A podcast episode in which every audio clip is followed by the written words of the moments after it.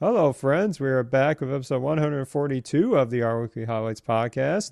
And thanks for being patient with us. We were off last week because yours truly um, was a little bit busy with a certain event that we'll get on to later on in the episode. But my name is Eric Nantz, and I'm delighted that you're joining us from wherever you are around the world. And as always, I'm joined by my awesome co-host who never met a model he couldn't validate, Mike Thomas. Mike, how are you doing today? I'm doing well, Eric. Yes, lots of lots of model validation work going on. I'm very grateful for Quarto and very excited to hear uh, a little bit more about what took place at R/Pharma last week. You bet, man. We're going to dive right into it. And then, as usual for this uh, podcast, we give a shout out to the weekly curator and um, check notes here Oh yeah, it was a super busy week because I was a curator for this issue as well. But uh, I have some good news to share. You've heard us mention in previous episodes that we've had somewhat of a more manual effort to get some of our used to be some automated versions of our pipeline to get back and running. Well, huge credit, huge kudos to Jonathan Carroll, who has created us a GitHub action to help curate a lot of the links that we typically get through the various RSS feeds of those that have submitted their sites to R Weekly, as well as the new and updated packages on CRAN. So now I have, in essence, saved, well, John has done, he's saved us a bunch of time to manually put those in ourselves, where now we can go with a simple markdown file, copy the relevant links into our issue draft, and then eventually the release. So thank you, John, for making that GitHub action. And that's just one small step to us uh, slowly automating all the things that we can with R Weekly. So with that, he that was my biggest tremendous help was that GitHub action. But as usual, it's never just me alone. We have tremendous help as well for our fellow R Weekly team members and contributors like you around the world. So let's dive right into it. And as Mikey mentioned, it was last week the R and Pharma conference, which has now been around for, I believe, six years now. We've had a long history, but this is also, I believe, our third year in a virtual event where we went virtual ever since the pandemic, but we have had a massive turnout as a result. For those that maybe couldn't come in person, they've been able to connect on virtual, and we had over 2,000 registered for this conference. That's a mind boggling number. And then each day we had upwards of 400 and 500 attending live. So it was really excellent turnout. And not just the conference talks that make this such a great event. We have, in my humble opinion, some of the best workshops you will ever find available for free, no less, um, for our registered participants. One of those workshops was led by a frequent contributor to R Weekly, Nicola Rennie, who led us through a very awesome two hour workshop as an introduction to machine learning with tidy models. We've talked about tidy models quite a bit on R Weekly uh, episodes in the past, and this co- this workshop was a great kind of practical walkthrough of how this how the attendees can get started with tidy models, some of the fundamental concepts of machine learning, and practical examples with live coding nonetheless. I had the great pleasure of being a TA for this workshop, and as I said, the, the turnout was massive for this one as well. I think we had probably 300 people on at, at a given point, and the questions came fast and furious, as they say, as Nicole was really diving into the material. So I was able to surface some of those to her but even in the two hour workshop, there was no way that she could address all of them live. So, what Nicola has done after this workshop was to put together a very comprehensive blog post that covers some of the additional questions and issues that she couldn't address live during the workshop. And that's what we're going to give you a summary about here on this segment. So, the blog post is kind of broken down into three or four different sections that pertain to some of the workflow that she had in the slides of the workshop, which we'll have linked to in the show notes for this episode. But there were some great questions around pre-processing because there's so many different ways to tackle that. And there was questions about, hey, how do you figure out the best proportion to use for your training and test set splits? That's a very important concept as you think about getting your models up and running. And Nicola in this blog post mentions that typically you might see a 75 to 25 split or an 80 20 split. But you have to be careful when your data is smaller. Maybe if you only have a few couple hundred observations or so, you might want to do more of a 50 50 split. So it does depend on the context of your data, but this audience was really engaged with asking a lot of these fundamental questions that we often encounter, especially as we're new to machine learning workflows. Other uh, questions that she addressed, including how does one account for, say, class imbalance as you're doing your testing and training split? And there are some handy ways in tidy models to supplement a strata argument so that you could have some more balance amongst these classes. And then also, she walked us through a couple of pre processing routines, such as creating indicator or dummy variables out of categorical predictors, as well as normalizing your quantitative or numeric predictors to have a standard normal type mean and standard deviation. And there were questions about, hey, how can we see the result of that? So there are some handy functions in tidy models to extract the data frame as a result of these steps in your recipe for pre-processing so you can inspect that yourself and kind of see how things are going.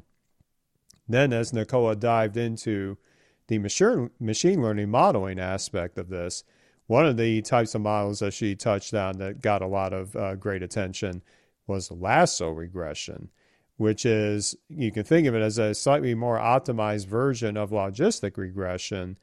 And she talked about some of the advantages that one might have with lasso regression as opposed to, say, the typical logistic regression, such as having, in essence, an auto variable selection baked in inside because it incorporates a parameter lambda, which is kind of like a penalty parameter, to tease out any predictors that honestly are not adding a lot of predictive value to your outcome of interest. So it's got something built in for that, and it tries to account for overfitting as a result.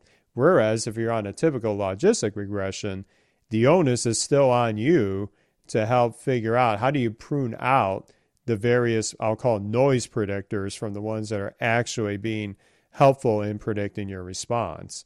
So Nicola has some great examples in the slides as well as the GitHub repo where she walks through how to fit a lasso regression model with the data sets that we used uh, throughout the workshop.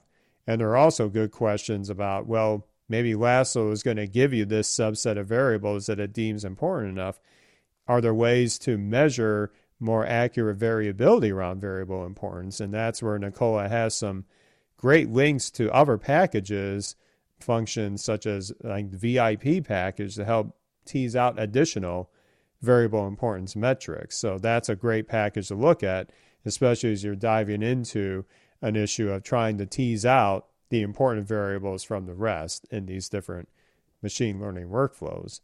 And then there are also additional great uh, questions that she covers in the blog post, such as even if you're new to the ideas of, say, the confusion matrix that you might see, where you have, as a result of the truth versus the predicted values of outcomes, to see just where the accuracy lies and being able to read that two by two matrix is a fundamental pillar as you think about benchmarking these type of machine learning results.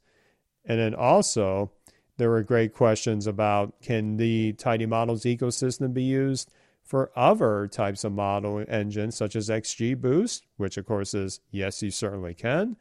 And also, could this be used for deep learning as well? And yes, there are definitely ways to leverage tidy models with deep learning. And then also some great links to next steps as you want to continue your learning journey with tidy models. So she's got a set of great links, such as blog posts from Julia Silge, who's, of course, on the Tidy Models team over at Posit, amongst many other resources linked throughout, throughout the blog post. So, again, the re- workshop was excellent. Uh, the recording will be out soon ish. Um, yours truly is actually the editor of that said workshop, so I've got to get that recording out there. But once it's out there, we'll certainly let you all know.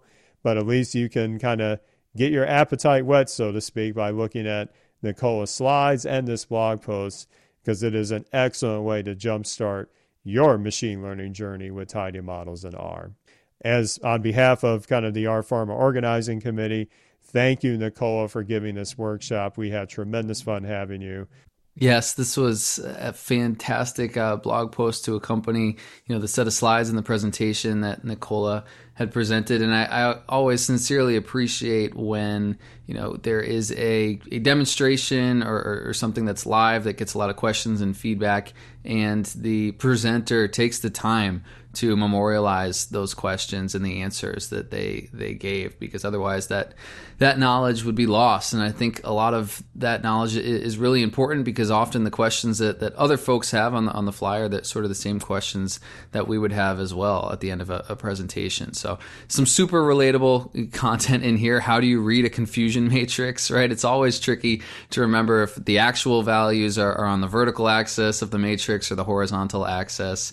So that was great. And, and we always think about tidy models for machine learning, but Nicola does point out and reminds us that it can also fit neural networks if you wanted to. Um, I, am almost always supplying a strata argument when doing bootstrap resampling with RSample as well, uh, because I never, I don't know about you, Eric, but I, I never have well balanced classes in my data. Never happens. the real world just is too real on that case. Yep.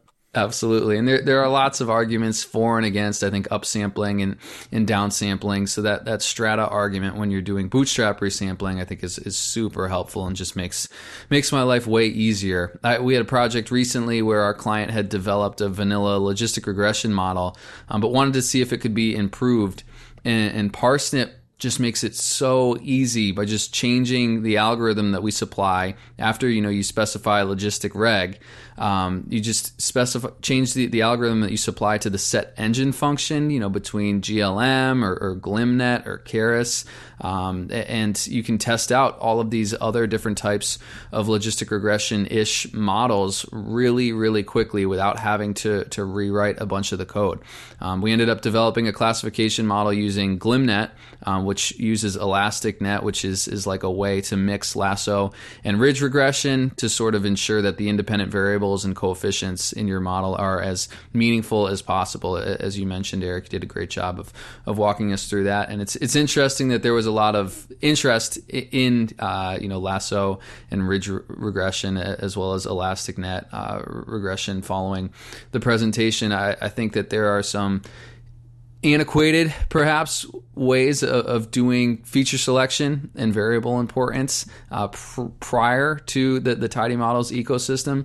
And now you know with the the advent of, of, of glmnet and all these different algorithms that we have as well as the vip package for variable importance i think we have a, a lot more tools to be able to, to help us um, curate our models in, in, terms of the independent variables that, that we are using and, and putting some some context and some reasoning behind why we're using those independent variables so fantastic write up as, as always by Nicola. Really appreciate uh, this sort of format of a question answer blog post. I, I, think it does a lot of a lot of service to those of us who are, are trying to upskill our machine learning game within the R ecosystem. Yeah, and certainly if you weren't able to attend the workshop live, the slides are, are excellent.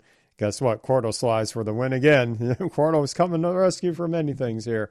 Um, but she's got, yeah, excellent exercises that you can practice with yourself. The solutions are all on the GitHub repo. So it is a great, great, accessible onboarding to the vast capabilities that Tidy Models has. And and there's certainly no way that Nicola could address everything that Tidy Models offers, but I feel like this is going to give you a glimpse into every part of the very key steps in the Tidy Models ecosystem. So excellent workshop. And again, I can't wait to put that recording out there because I had a heck of a lot of fun TAing that thing. Absolutely. Not only are the slides out there, but the GitHub repository with all the materials is is open source, public uh, all the time, which is awesome as well.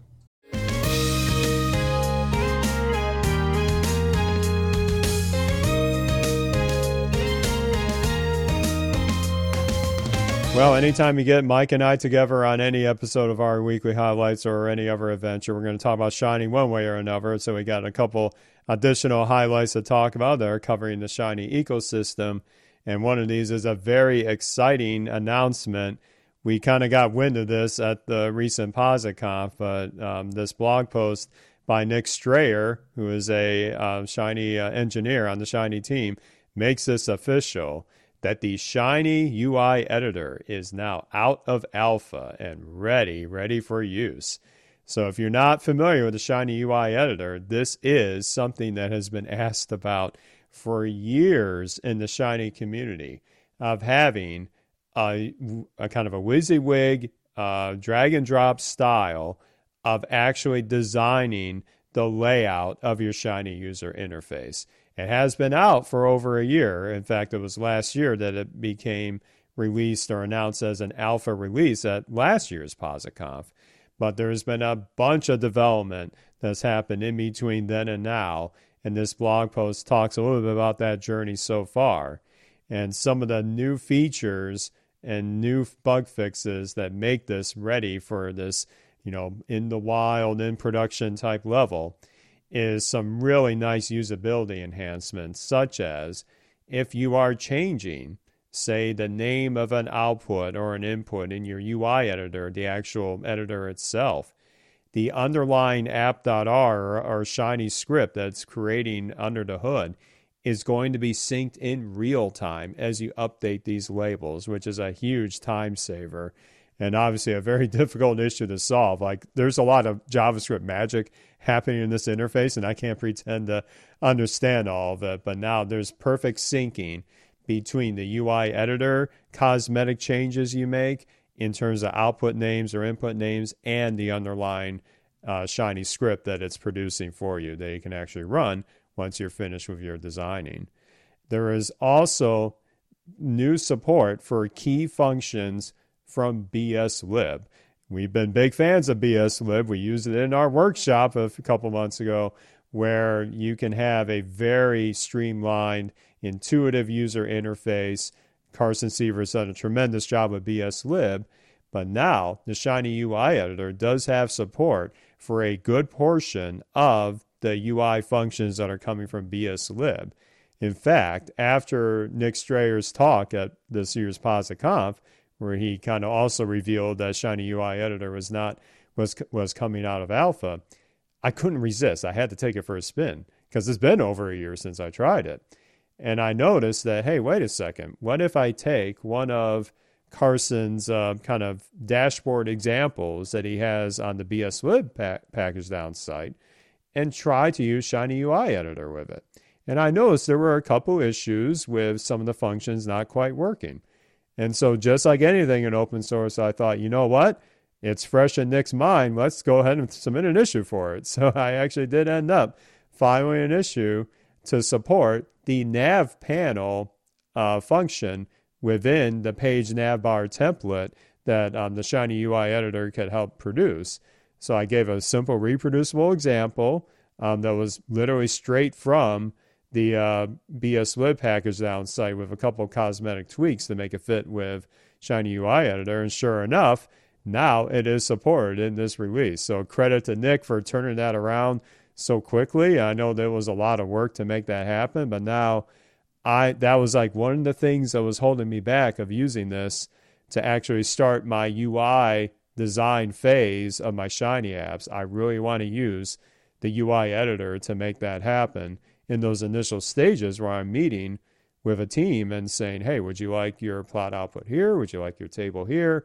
And being able to have that drag and drop interface in those real time meetings that Shiny UI editor can bring me. That's just icing on the cake that now I can take advantage of more BSLib components in the UI editor other great enhancements, including hey, maybe you're using an alternative development environment such as VS Code for your Shiny app development. Guess what? The Shiny UI editor has a VS Code extension. So, whether you're using RStudio IDE or VS Code, you're going to have first class support for the UI editor. So, that is terrific to see as well. And then also lots of bug fixes for optimizations and stability. So I think you're going to have a great time with this. The journey's not over by any means. There's still a lot of uh, things on the roadmap that Nick wants to put into upcoming releases of the Shiny UI editor. But certainly, this is a first class tool for those that want to get that, that whiteboarding type experience from these other tools that are in off the shelf software, such as Figma or others. This is a very nice, shiny way of doing it in your confines of your favorite statistical programming language. So I'm here for it. I can't wait to put this in more practice later on.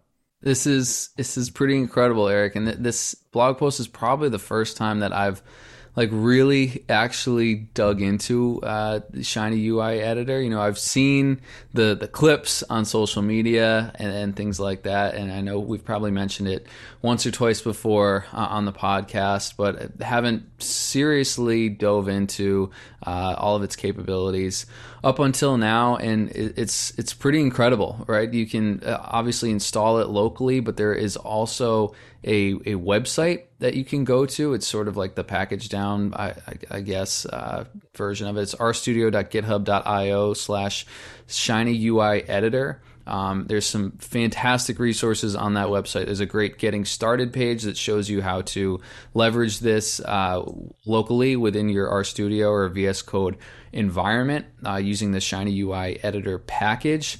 There is also a live demo uh, page on that uh, on that website that allows you to really do all of this live in the browser uh, without needing to install any packages. And then there is a button uh, within that UI that allows you to just get all of the code that you can copy and paste into your local app.r script.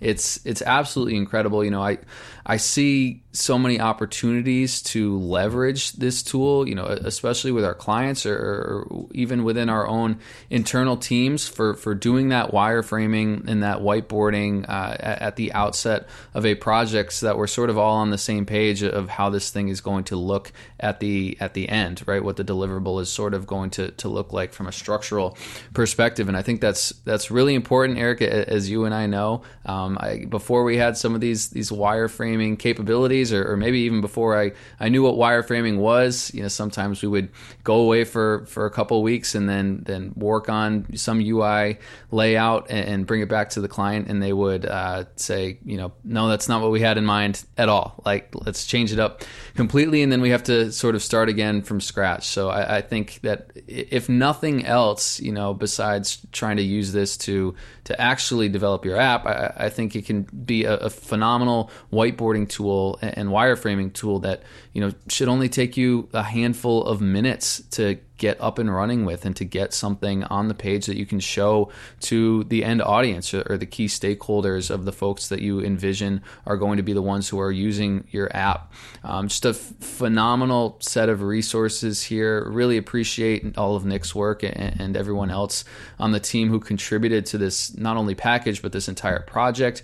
Um, there's a how to's page on the website as well that walks through a, a ton of great information. There's an FAQs page that answers a lot of questions that I know I was having, and, and I'm sure other folks who might be interested in, in this package might be having um, as well, or issues that you may run into as you uh, start to get your hands dirty with Shiny UI Editor. And uh, just really, really exciting time to be a Shiny developer. I think. So this is a, an awesome complement to the tools that, that we have currently available as Shiny developers, and, and I can't wait to uh, hit the ground running with it. I, I know that um, there's some upcoming features uh, that include uh, exciting components like adding uh, BSLibs function sidebar layout and uh, the the new accordion function from BSLib as well, which is definitely a favorite of, of ours, Eric. Yeah, in fact, those are very fundamental parts of uh, David Granjon and Maya Gans's workshop that we were TAing at, at PositConf on these additional components that can really just make that UX so much nicer.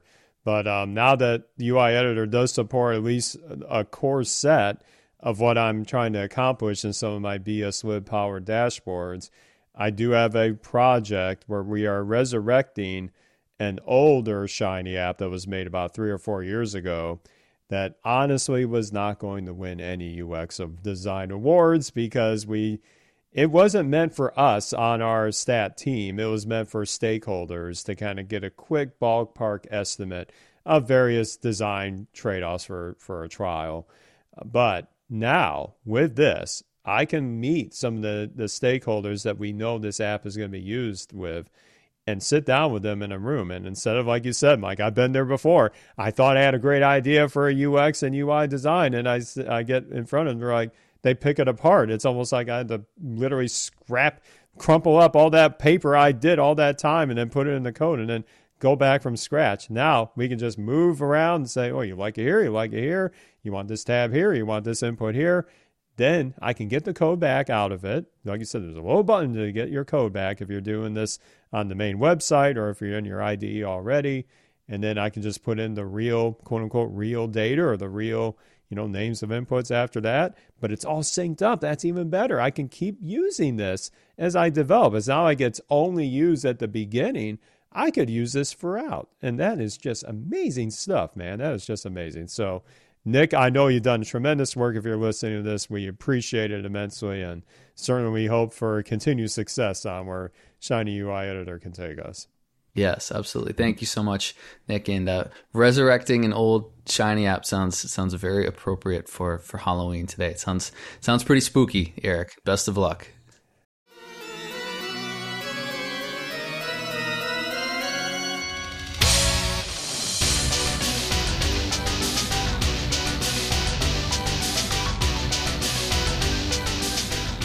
Our last highlight is definitely trying to definitely not make anything scary out of a very fundamental component that we often deal with in our Shiny applications, and that's the idea of modularizing your code. And typically, Mike, you and I, we are big proponents of the built in capability for Shiny modules, and that definitely gets us quite far.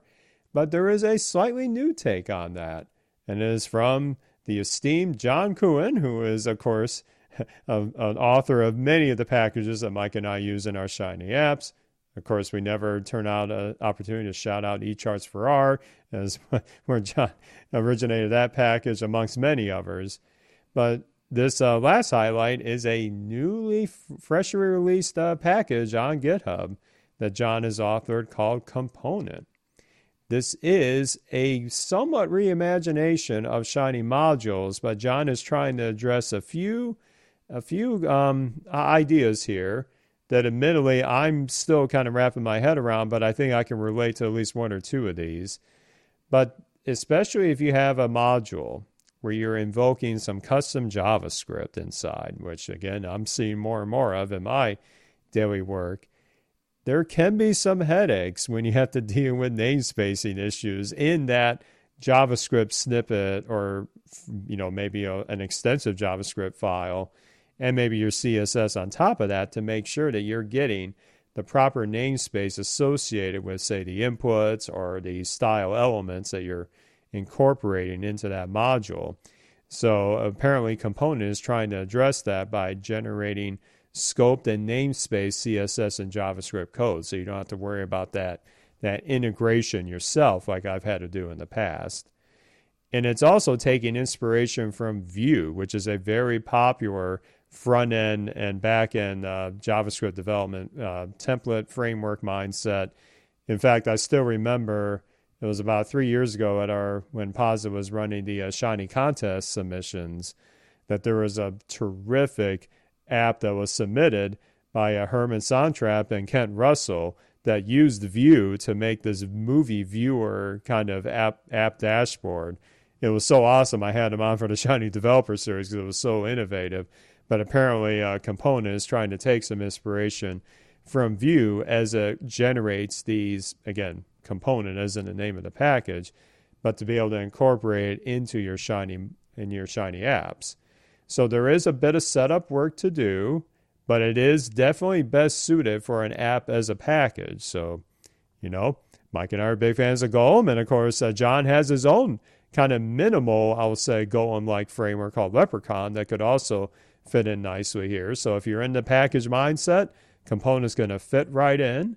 It's going to add some custom R oxygen type syntax because it's actually setting up a new documentation type called component. And then once you get something bootstrap, you're going to get basically three sets, or I should say four sets of code that you can populate. One about the custom JavaScript, one about the custom CSS, and then your UI and server components that would be more of the native R code. but it's going to be all in one place. And then as you iterate over these called test functions that are in this script that it generates for you, it will use the SAS package. No, not that SAS, the other SAS, one with two S's at the end, to help compile these into our scripts that would look like something you would write, but they're actually machine generated, so to speak.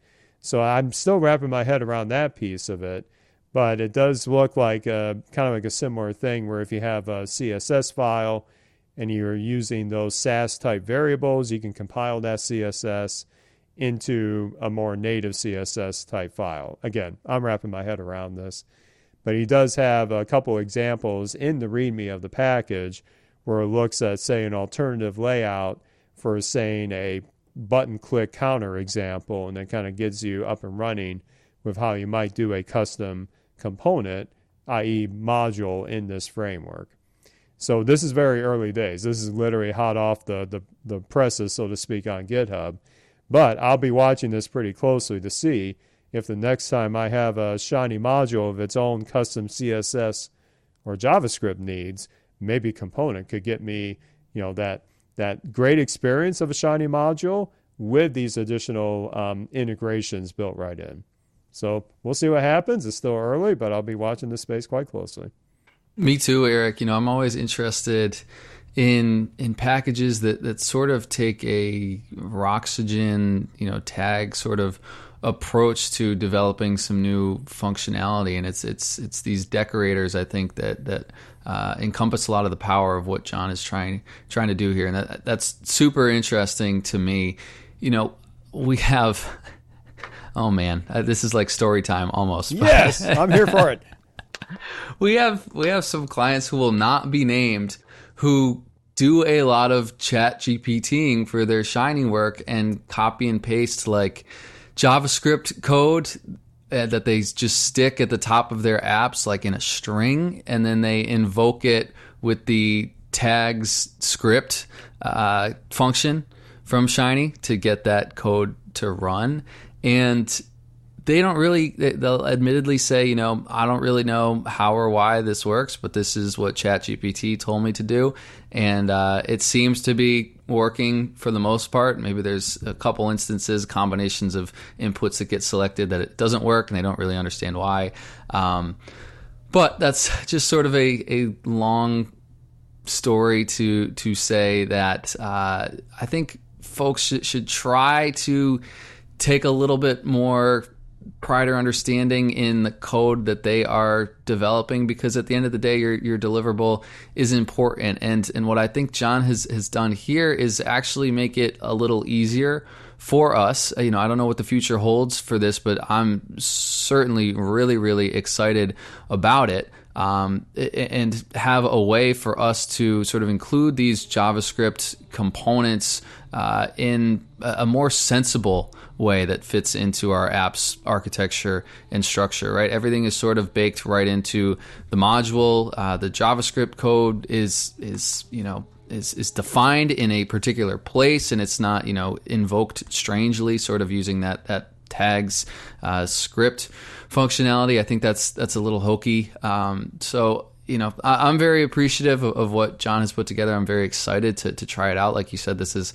hot off the press. I, I think you know, we're seeing more and more use cases, as I know you are as well, Eric, of, of just trying to push the boundaries of what Shiny can do and leverage, you know, custom CSS, uh, custom JavaScript to, you know, add the, these new components or, or, to create some functionality that, that maybe is difficult to do or, or potentially impossible to do with just base Shiny. Although, a lot of times, you know, some of that that custom JavaScript that they'll chat GPT, I'm like, hey, you could just use an, an update function or, or, something like that to accomplish the same exact behavior. So, but before you go chat GPTing for JavaScript, make sure that it doesn't exist in Shiny. But now at this point, point I'm rambling. Uh, I'm very excited to see what uh, Component can offer us for those use cases where we do need to incorporate sort of this custom JavaScript to create, you know, maybe this this complex widget or this complex functionality that we can't get just out of the box in Shiny or within some of the, the tangential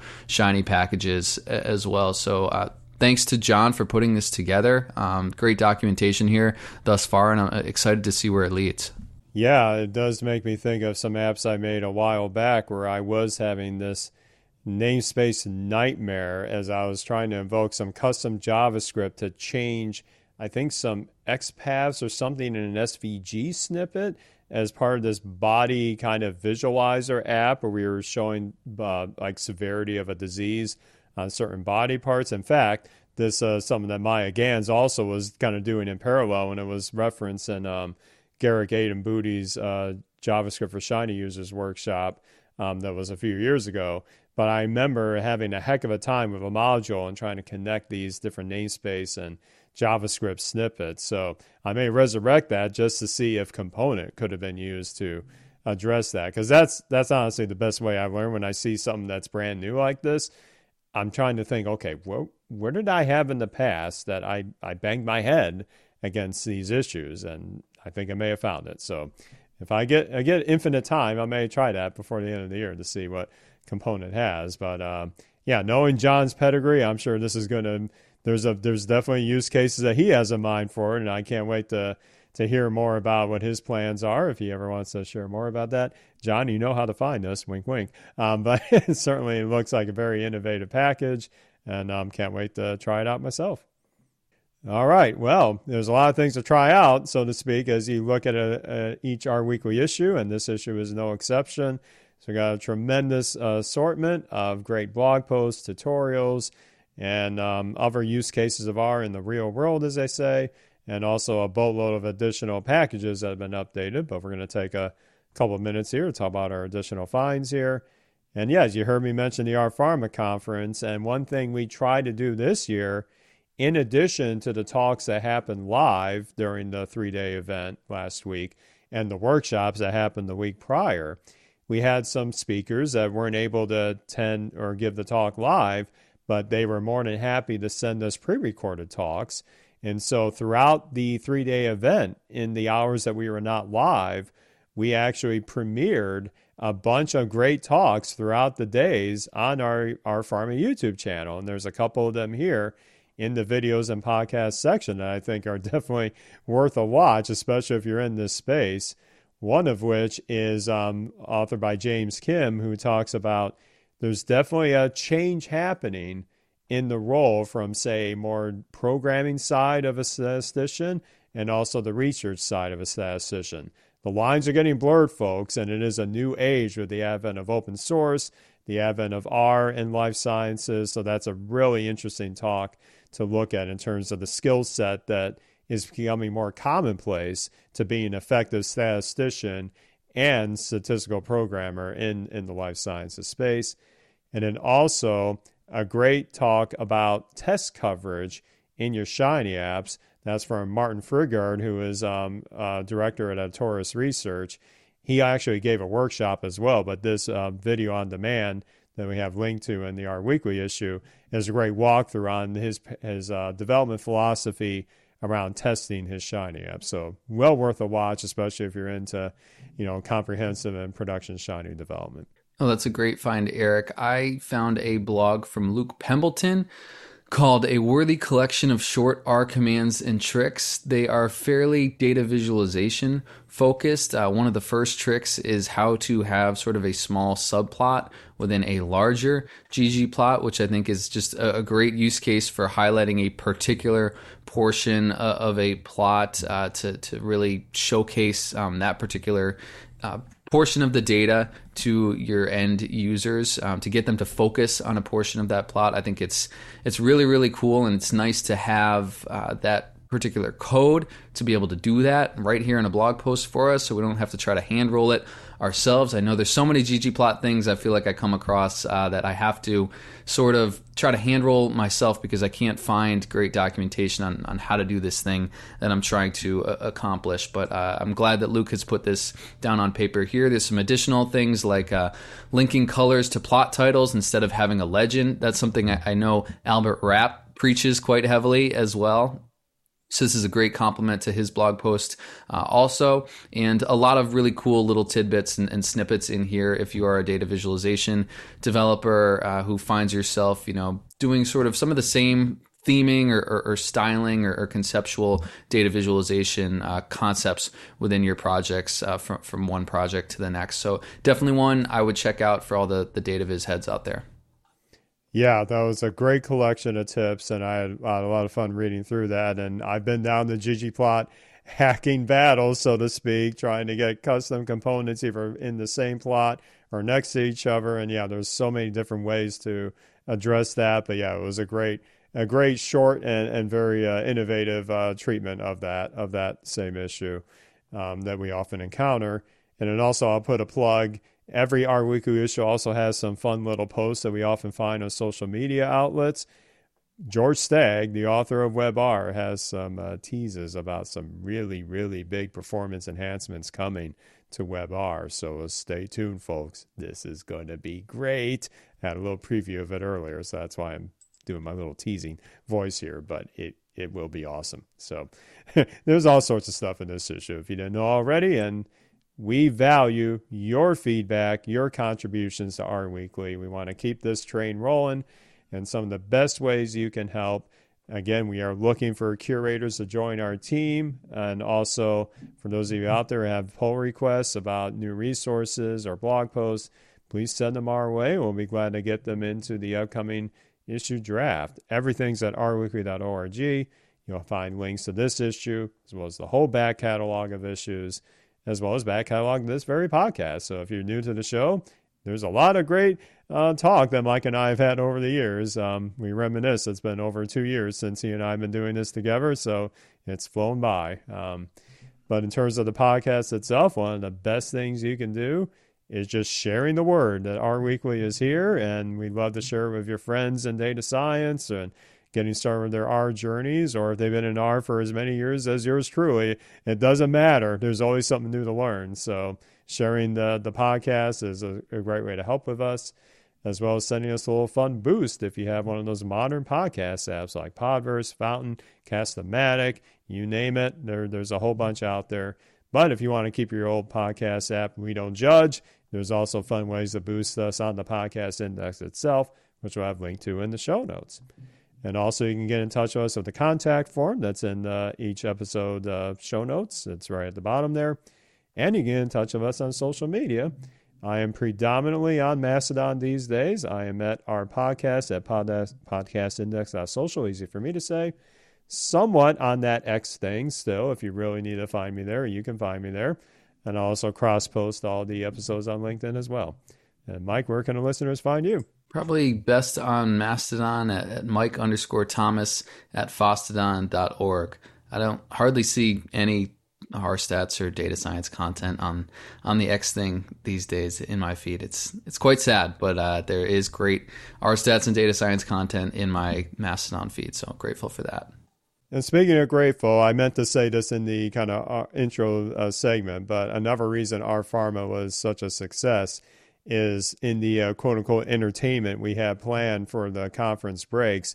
We were able to get in touch with Jon Harmon, who, of course, is helping run Tidy Tuesday and he actually gave us a platform to share a patient centric data set, anonymous, it was simulated, of course, but a great way to leverage Tidy Tuesday to get our participants and everyone around the world to put their visualization skills to the test with a fun data set that a, a good friend on the organizing committee, Jenna Reps, helped create for us. So thank you, Jon, for letting us have Tidy Tuesday for a week for the life sciences space. That was super awesome. Well, we've rambled enough. I think we're going to close up shop here. But um, thank you so much for tuning in this week. And we'll be back with another edition of R Weekly Highlights.